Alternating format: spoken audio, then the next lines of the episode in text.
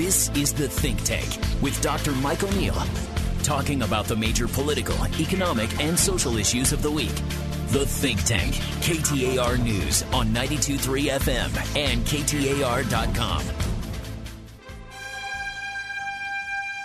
This is the Think Tank 2022 Political Awards Show. This year, our panelists are two former journalists and a former Republican, Steve Goldstein of NPI, NPR KJZZ fame, and Steve Kraft, formerly of uh, Fox 10 TV. We have pried these two from their retirement rocking chairs and freed them from the constraints of journalistic neutrality. They're now to free tell us what they really think, as is Chuck Coughlin, freed from the constraints of Republican orthodoxy. Welcome to the show, gentlemen. Pleasure to be here. Hi. Well, uh, uh, the format of the show is we talk about Arizona for the first half of the show and national for the second half. Let's get right into it. Chuck Coughlin, what's the top story of the year in Arizona? Oh, I think it was the Democrats winning all the statewide seats uh, and the complete failure of the Republicans to appeal to a majority of the electorate. Hard to top that unless you can, Steve. Mike, I can't, but I'm going to phrase it slightly differently. I'm going to use the old wide world of sports thing. I'm going to say that the Republicans took defeat out of the jaws of victory. Let's put it that way. Agony of defeat. they snatched it. Steve. Well, I can't say the same thing as you guys. So, how about the Dobbs decision, Roe versus Wade, mm. changing the, the map here yep. completely, and of course, whether uh, and when Kris Mayes prosecutes abortion cases until the issue is finally settled by the courts. That'll certainly endure. All right. What's the most underreported story? Let me go backwards with uh, Steve Kraft first on this one. Uh, to me, it is that 49.7% of Arizonans are still comfortable with election deniers. Wow. Yep. Something I pointed out here several times before so, we so congratulate. Maybe it wasn't underreported. yeah. you reported it, but I well, mean, that's... yeah, I agree with you. I agree with you. It's uh, it tells us something about the nature of the electorate.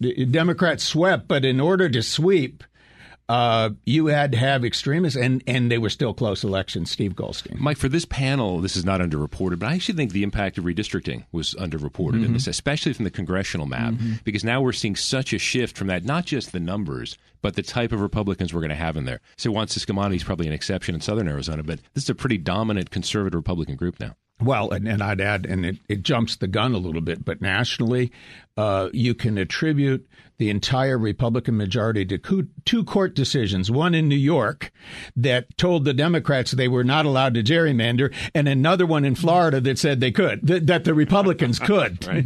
Chuck. Um, I'm going to go with uh, the fact that Governor Ducey vetoed uh, 40 years of successful infrastructure funding uh, in uh, vetoing Prop 400, which is the half cent sales tax extension uh, to the voters in Maricopa County. I mean, we we've had 40 years of growth in Maricopa County, funded uh, principally by Maricopa County taxpayers in the building of the regional freeway system and the first valley-wide transit system. And he took it upon himself to take that opportunity away from voters uh, in Arizona. And we may not ever get it back, and it, it may it may die on the vine. And it's and that defines roughly the 40 years or so I've lived in Arizona. And I remember we were at the time famously we had one freeway. Yeah. And now there is a spaghetti infrastructure of freeways. Okay, we'll stick with you, Chuck. Uh, person of the year. Oh, you got to go with Miss Kari Lake.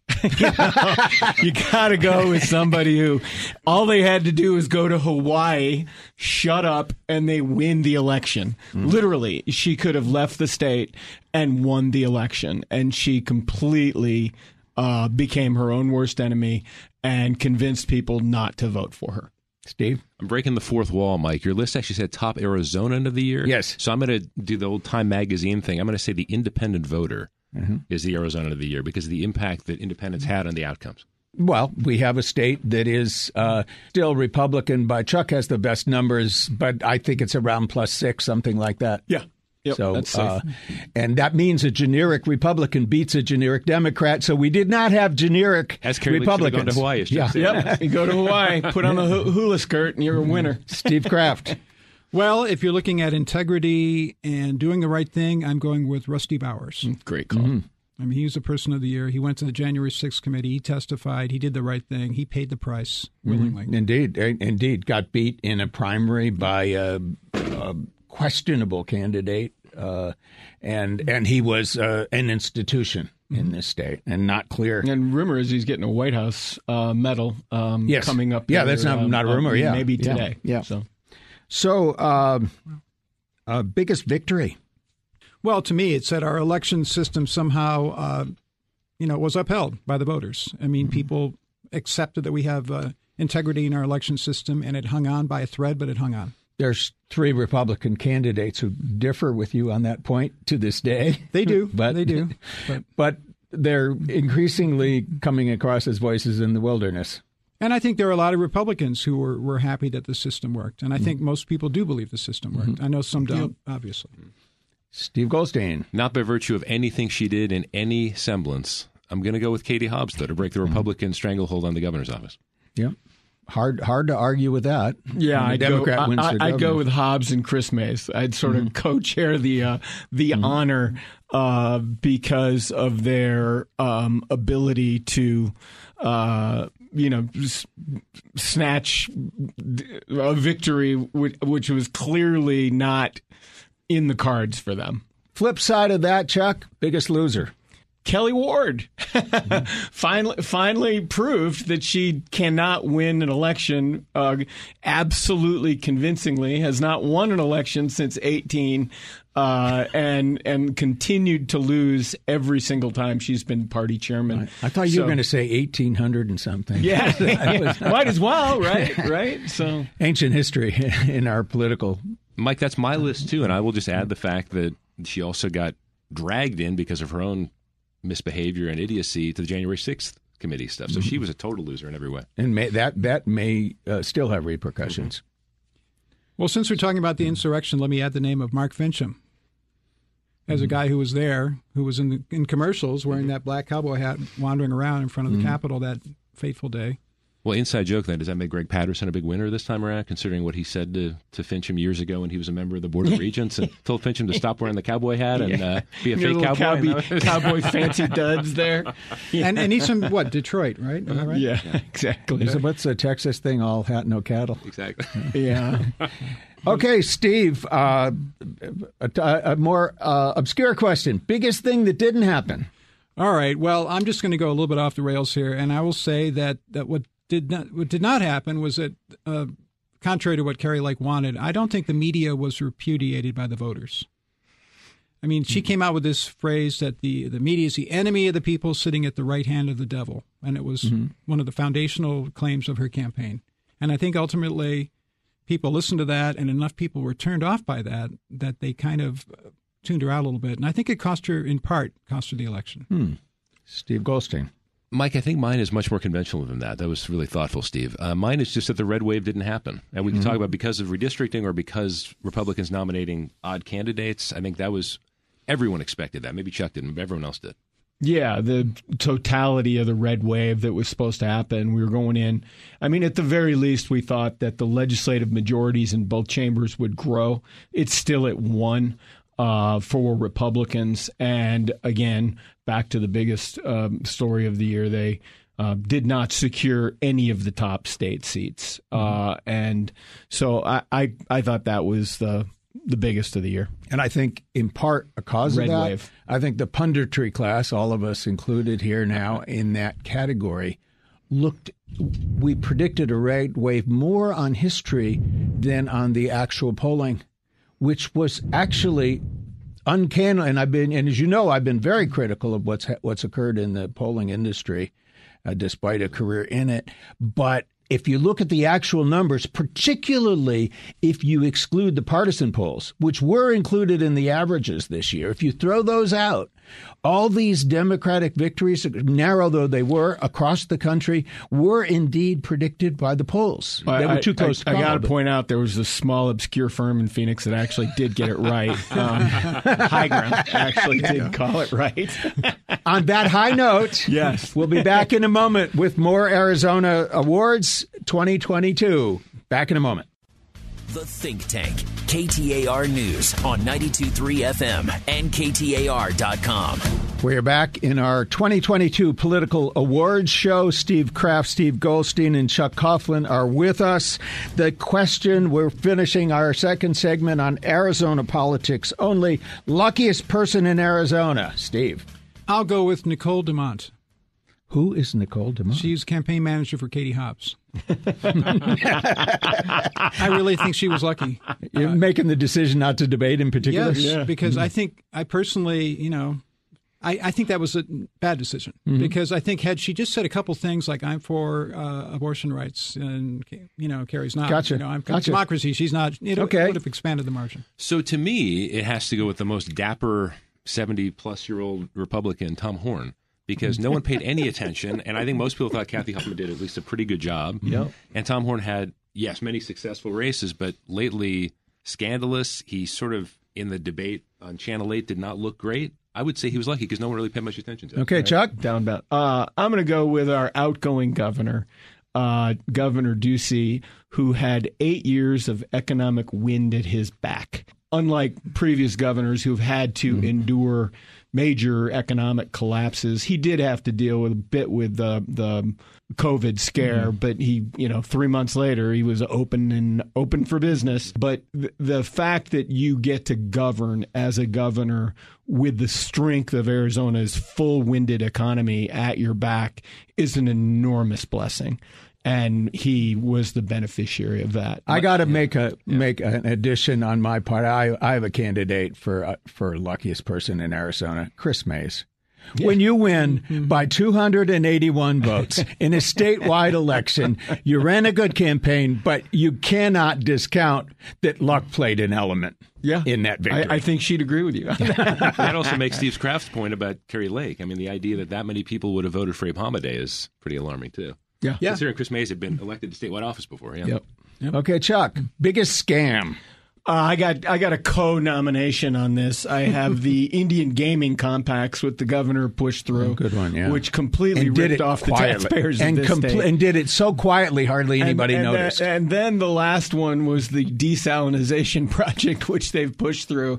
Which I keep asking myself, why don't you cut this with California? Build a desal plant in California and just take their Colorado River water because the plumbing's already there. Instead of having to build new plumbing in Mexico. Well, the answer is crony capitalism, as Bob Robbs pointed well, out. Well, you don't think they're really going to build that, do you? Well, I, I, I haven't seen any plans. we got. It's really going to be up to Hobbs, of course, this, uh, incoming administration. But I didn't see any serious plans to do that. It was just they've, uh, they've executed contracts, and the first part of the three quarters of a billion dollars is uh, under agreement right now. Wow. Yeah. Wow.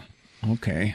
Mike, Steve I had two also, and Chuck said the desalination a lot better than I do, but that was one. My other one is, is such a slam dunk. I cannot get enough of the cyber ninjas. I think they are just they're the, they, are the scam of the century to me. So, and somehow they got Karen Fann to, to buy into it. But they paid a price it. for that too. Well, right? ultimately, yeah. yes, but and they didn't deliver what they were supposed no. to deliver. Show the scam, right? Absolutely. Let's not forget about them. Yes, Steve. Well, I'll throw out a couple here. One is and I don't know how current I am on this, and I may not know all the details, but this Fondomonte water deal that the Saudi government has, where uh-huh. they're getting water, yeah. vast amounts of water in western Arizona at below market rates with the blessing of the state of Arizona.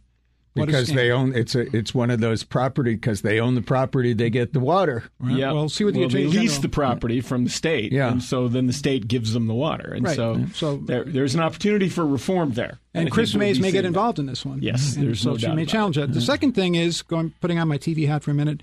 Stephanie Hockridge formerly of Channel 15, this Paycheck Protection Program, alleged, because oh, yeah. due, due, process is important, uh, but this alleged scam, uh, bogus claim submitted for hundreds of millions of dollars. Wow. Yeah, yeah well, that That's paycheck, not, that, that program was ripe for uh, uh, abuse because there was an attempt to get a massive amount of money out in the uh, economy, no matter what. Yep. That it was destined not to have checks and balances and have a whole lot of folks who, frankly, gave money back because the optics, even though they were entitled to it by law, the optics were horrible of wealthy companies that were making a lot of money still were eligible for that. Okay, moving on. Biggest surprise of the year, Steve. Well, I might be naive here politically. I'm sure I am, but I was surprised that uh, Karrin Taylor Robson sat on the sidelines during the general election after mm-hmm. taking such a strong stance against Kari Lake. She disappeared. Hmm. When she really could have uh, made a stand for, you know, the McCain Republican part of the party, trying, and, to, and trying the, to preserve a political future, maybe. Well, maybe that's yeah. maybe that's the case, and also the Jan Brewer after criticizing Kari Lake, saying, you know, is this some sort of stunt, and all of a sudden you find yourself the nominee? Is this for real? She didn't. Uh, she didn't change either. Mine Steve. not politically, not political in the technical sense. I would say this 4.1 billion dollar sale of the Phoenix Suns because we all heard about Robert Sarver for years, and then all of a sudden ESPN report explodes it, and now we're going to get potentially yeah. new community leadership here. Yep, yep. I got to go back to Prop 400. When he vetoed that, I just I, I cannot tell you how shocked I was mm-hmm. that he abandoned the business community, the contracting community, the development community, the environmental community. I mean, he, he absolutely bailed on everybody for his good friend Randy Kendrick in the Club for Growth, uh, who was funding the negative campaign on that and probably writing checks to the RGA to encourage him to uh, follow through on that. Okay, last round, uh, Chuck, best tweet of the year, Arizona. I got co-nominations for Barry Markson and Garrett Archer for their uh, fundamental and consistent defense of our election system. I thought they did a great job throughout the whole process. I'm going to read mine, Mike. It is Garrett Archer as well. In response to Kari Lake's War Room, if the country wanted to subvert, manipulate, and destroy your campaign, they would have done it in the primary. I spent almost a decade in retail politics, so I get the game must be played. Hit me up sometime next year. We'll grab a beer. and right. that was who? Garrett Archer. Garrett okay. Archer. Well, since we're on the uh, Kari Lake thing, how about Kari Lake herself? I'm not going to lie to you. I've had days where I just go, I'm tired, but I can't walk away. I can't say to the children, good luck. I had a great life. I had freedom in America. Good luck and enjoy the communism. Wow. Okay. Uh, my she blocked me. She blocked me, by the way. My yeah. favorite. Shocking. I got that secondhand. My personal favorite tweet was not an original tweet. It was a response, and uh, the the original tweet was from Kyrsten Sinema, and it was unmemorable. It was one of these what we used to call motherhood kinds of things. You know, uh, I don't even again don't remember. It was something, you know, I'm glad everybody vote. We should all vote, or something like that. And uh, Ruben Gallego in response, a simple and curt, thanks for all your help. Icy. cutting, cutting. Yeah. Well, that'll be uh, that'll be a story for another time, right? Maybe yeah. we can discuss that opportunity in the well, upcoming I, uh, 23 prediction. Almost show. for sure. When we return after the break, we will have national awards in the think tank.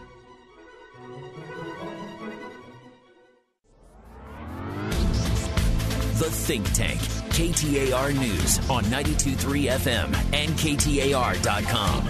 Mike O'Neill here. We are continuing our Think Tank 22 political awards show. We have exhausted the Arizona awards, and we are now going to do the same on a national level. Our guests are Steve Kraft, Steve Goldstein, and Chuck Coughlin. And uh, to you, uh, Steve Kraft, biggest story of the year nationally? I go with the uh, Dobbs decision, the Roe versus Wade um, being overturned, because it, it's going to have such lasting impact, not just for this election cycle, but 2024, 2026. It's going to reorder the political landscape, I think, in many ways in the country. Yeah. One of the rules of issues like this is that is the losers that are always activated for the last 50 years, the anti abortion foes have been active and the uh, pro abortion, uh, you know, pro choice folks have been complacent, and that got flipped overnight.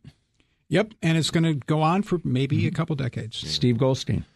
I think the majority of voters in the country, Mike, decided that gas prices being high is not great. Inflation being high is not great, but there are more important things than that, even though that affects us on an everyday basis. Because that was what we kept hearing over and over again was, well, gas prices get to $5 a gallon. Too bad. That means Biden's going to lose. That means Democrats are going to lose. And that's a big deal in everyone's lives. But that, that was, when you look at actually election issues, it's not just about someone's pocketbook. It also is about having belief in the system as well. I think. Well, it, it's the economy stupid sometimes. Mm-hmm. Sometimes, exactly. unless something bigger yes. comes up. and maybe the Dobbs case was one of those. Yeah. Yeah, I, I and I, I agree. And and interestingly, you know, look at what's happened since the gas prices have collapsed.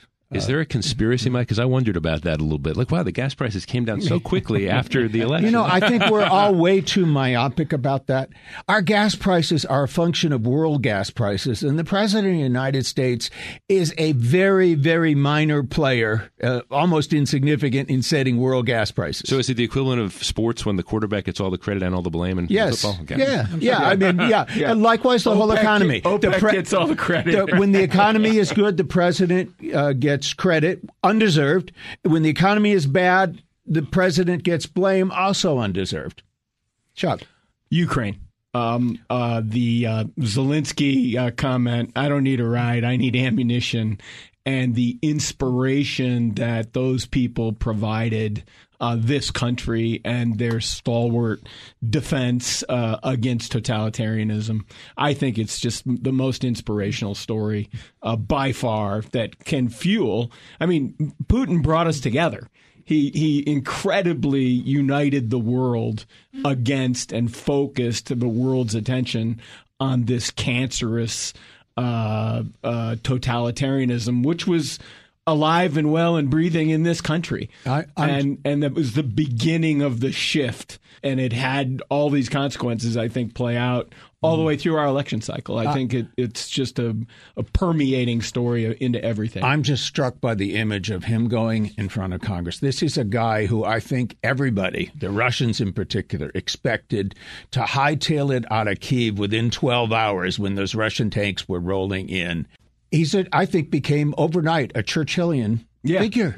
Yeah. And and and the parallels are direct. And and and who is criticizing him? There's a couple of guys in Congress who never faced anything more threatening than low poll numbers in their whole life, and they didn't like the fact that he wore a sweatshirt, not a suit. By the way, did you see the picture of what Churchill wore when he spoke uh, to Congress? It was pretty much the same outfit. It was uh, Senator Hawley, I think, was the guy who was dumping on him for wearing a sweatshirt. Yeah. How Yeah. undignified. it There's was. there's a winner right there, Josh Hawley of, of He's the uh, guy January 6th fame. the clenched fist Yeah, salute outside yeah, the Capitol. exactly. Yeah, that guy. That's- okay, to you, Steve. Uh, surprise of the year.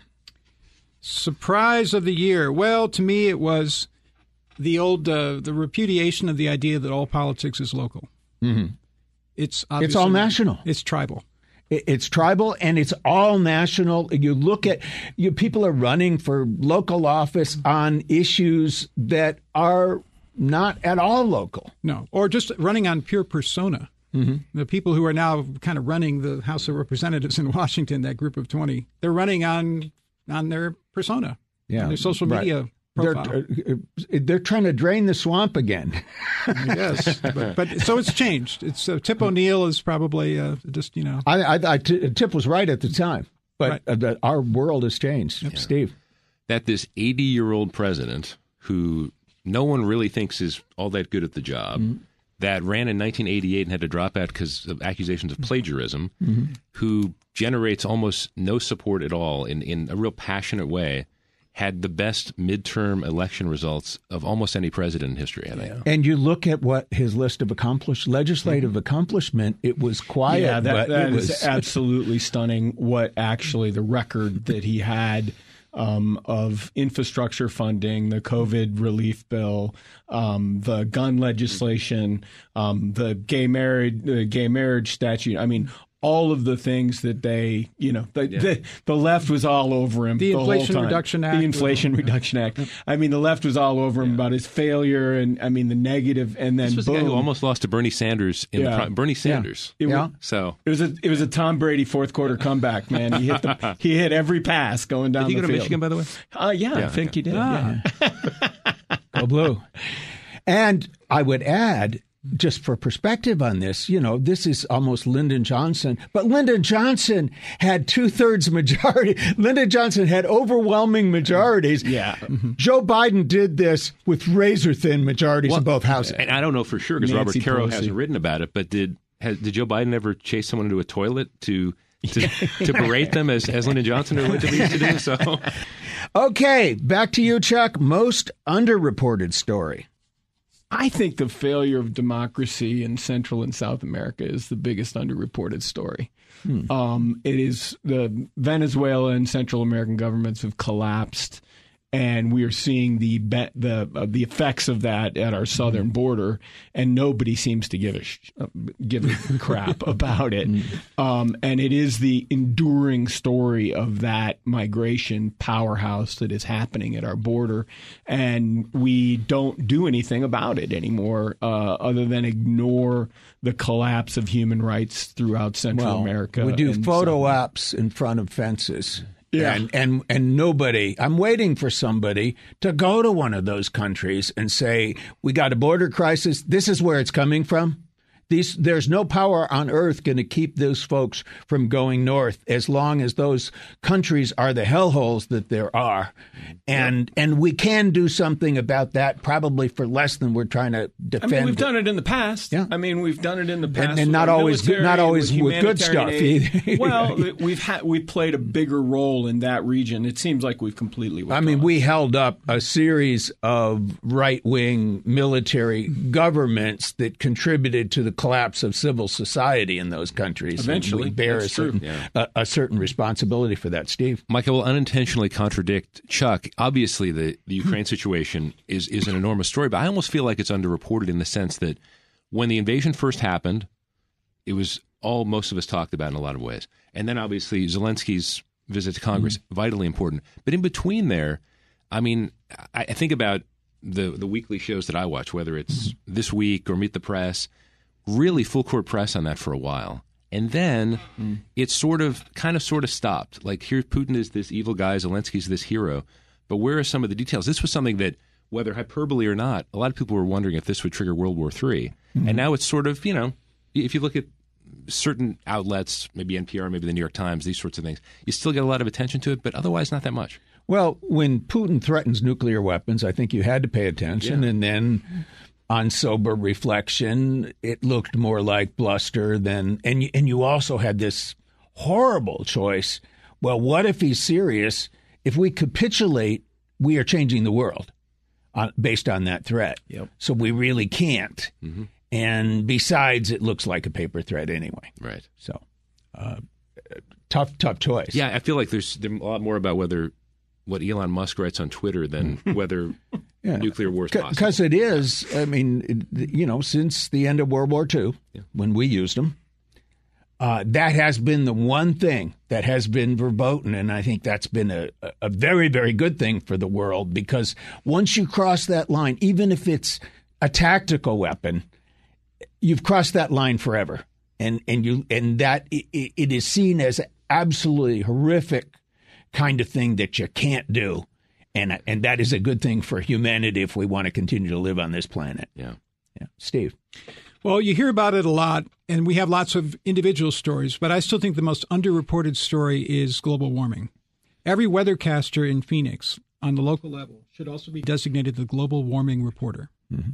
And all these things should be put together. Every huge storm we have, every catastrophic cold snap that comes down from the North Pole because the systems are being displaced by global warming. Though I think they should call it climate change because Okay. what climate change That- that does sound- do, that sounds it better. produces. That pulls a hell of a lot better. well, well, it also is more accurate Right. because when Right. you change the climate, That's you why the- screw things up and you get heating in some places, you get massive snowstorms in others. Someone It's- needs to put those together. We need to report that In story. it's an Arizona, it's ecosystem that's Yep. disrupted, It's and That's the- all sorts of horrible I need a things happen. political Yeah. consultant to Yeah. kind of I'll help frame you, man. I'll help Thanks, you. man. So uh, we'll we'll stick with you, Steve, and we'll go back to biggest missed opportunity. Okay. I think the biggest missed opportunity is a bipartisan border deal in which uh, there's, on the one hand, uh, citizenship for dreamers, a temporary worker program, perhaps, in exchange for greatly enhanced border security, maybe something short of a wall, and certainly much tougher visa restrictions. A grand bargain could be had. Both parties seem to find reasons not to do it. That's a missed opportunity. Okay, Steve. I think a chance for all of us to go to Pennsylvania and get some crudité with Dr. Oz. I think that was a miss, but I think that, but I think that that's overall the GOP missed opportunity. Just the idea of of nominating some of these candidates, Herschel Walker, Dr. Oz. These are the two obvious ones that stand out, and this goes We a back. couple here in Arizona. Th- Well, that's true, but, thi- but this goes back a number of years. I can't remember the Missouri Senate candidate who said something about how, um, and he ended up losing, obviously, a, a race that he was supposed to win. That no, no, women can control. They can actually self abort, basically. Right, right. And so, the, and so they could shut of, that thing down. I yeah. think was if the- they were yeah. sexually assaulted. Yes. So Yeah. this seems like another case where missed opportunity for the GOP, which obviously is a running theme for us, but I think that's Yeah, yeah. I, I got to go with uh, Mr. Kraft over here. The unified Democratic control of Congress and the presidency, and they didn't get anything done on immigration. Mind blowing. I mean, totally mind blowing that they didn't get at least Dreamers done. That they didn't get something done. It is a sign to me of how intransigent that problem is.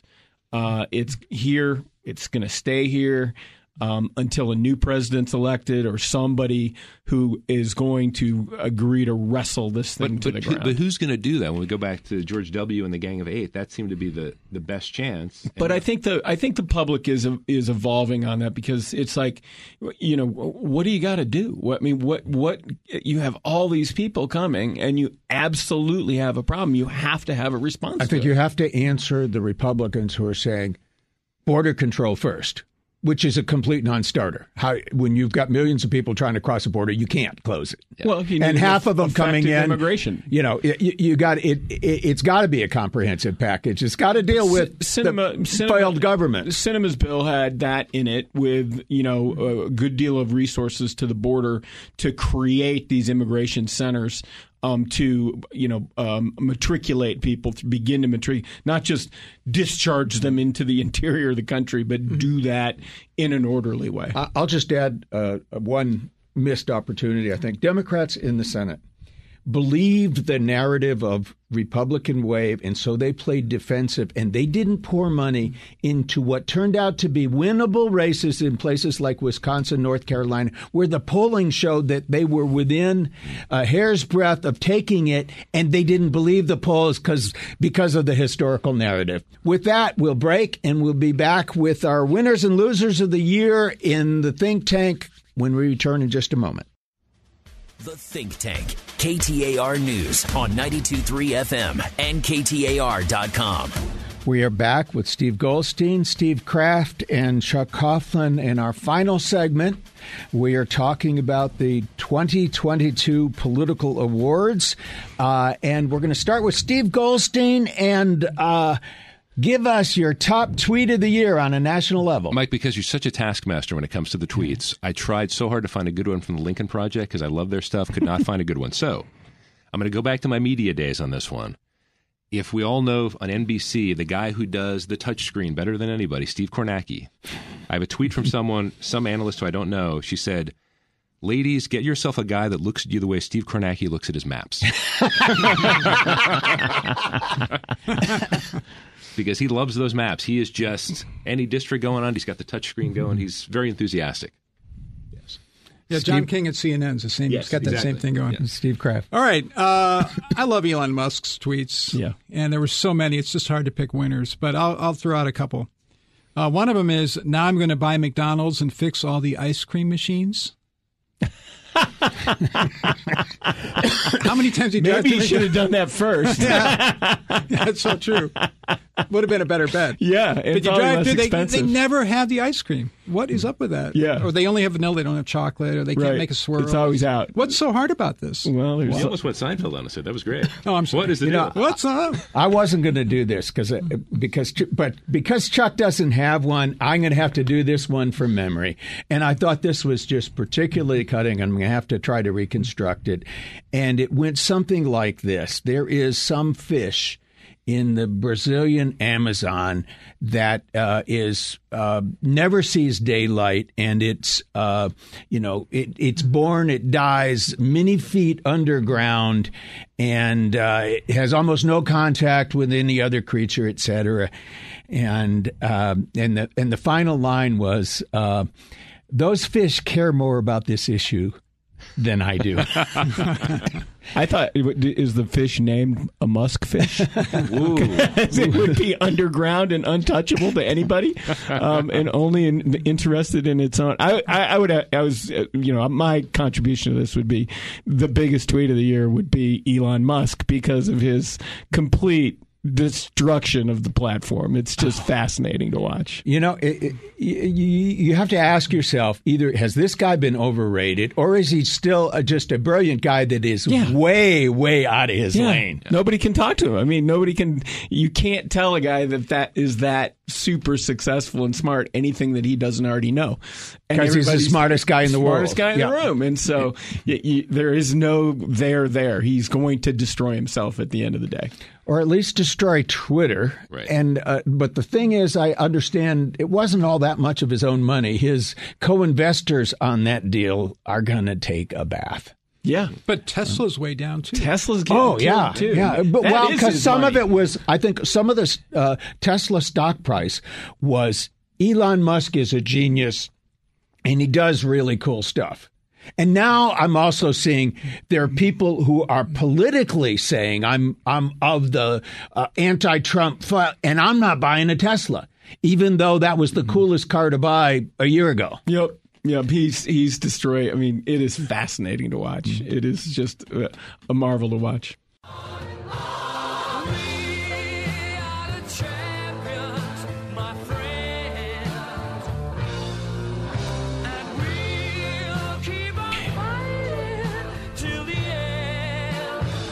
Okay, there, the lead-in, Chuck, for you, biggest winner of the year. It's got to be democracy. Um, the fact that we survived this onslaught from January sixth till now, and the uh, and the opportunities that were there for the country to turn another way, uh, and the fact By that a hair. people stood up and defended and understood the threat. Um, and choose not to vote for candidates in many instances and just walk away, or actually vote for somebody else against what their inclinations probably were on a whole variety of other issues because they were disturbed by the totalitarian influence that was threatening our country. And it's still there as we're watching it play out in the House of Representatives with Mr. McCarthy. uh, it's still there, but it is fascinating to watch. Mine much less deep. She was a political loser, an election loser, but made herself into like the profiles and courage, and that's Liz Cheney. Frankly, she was. Mm-hmm. I mean, I know that she's she was known to some extent because of her father. I get that, mm-hmm. but Wyoming is not a powerful state. One U.S. representative, and yet because of how she stood out, she really put herself on another plane. Doesn't mean she's ever going to win another election. I, I was going to say that she may never Not win in Wyoming. another election, but I think in twenty or thirty years, people will be reading about her. Yeah, I agree. I agree. And and the profile and courage is uh, is very apt because uh, the definition of that is somebody who went into something something because it was right, full well knowing what the personal consequence would be. yeah, yeah. So she's mine. Steve Kraft. Well, especially in light of what's going on in, in the House of Representatives right now, uh, my champion is Nancy Pelosi Yeah. Because uh, people either love her or loathe her, and I understand that you know lots of people don't like her and lots of people love her, but what an amazingly effective leader and rounder up of votes she is. Historically, maybe the greatest speaker ever. And and uh, the contrast may be even greater because it looks like the strongest uh, speaker in history may be f- followed by the weakest, whoever that may well, be. and and that is a testament to her too, right? Because it allows her to narrate her story, and and it is an unbelievable story. I'm a loser. I'm a loser. okay, real quick, we got just about a minute left. I have been to Chuck, Okay. loser of the year. Uh, biggest loser of the year, I got to go with uh, Trump. And just completely failed uh, to lead the party into anything of a any any type of victory. Steve. I will second that. Yep. I'll throw out a couple. Ticketmaster. Are you a Swiftie? I'm not, but if I were, I'd be really mad. Crypto True Believers. Will Smith. Wow. What a bad move that was. And we've got Elon Musk up there and Southwest Airlines until their next $98 sale. Wow. yep. Uh, great, great series. It's our great finale. Steve Kraft, you get the last word. Thanks to you, Steve Goldstein and Chuck Coughlin. We'll be back next week with our political prediction show for 2023.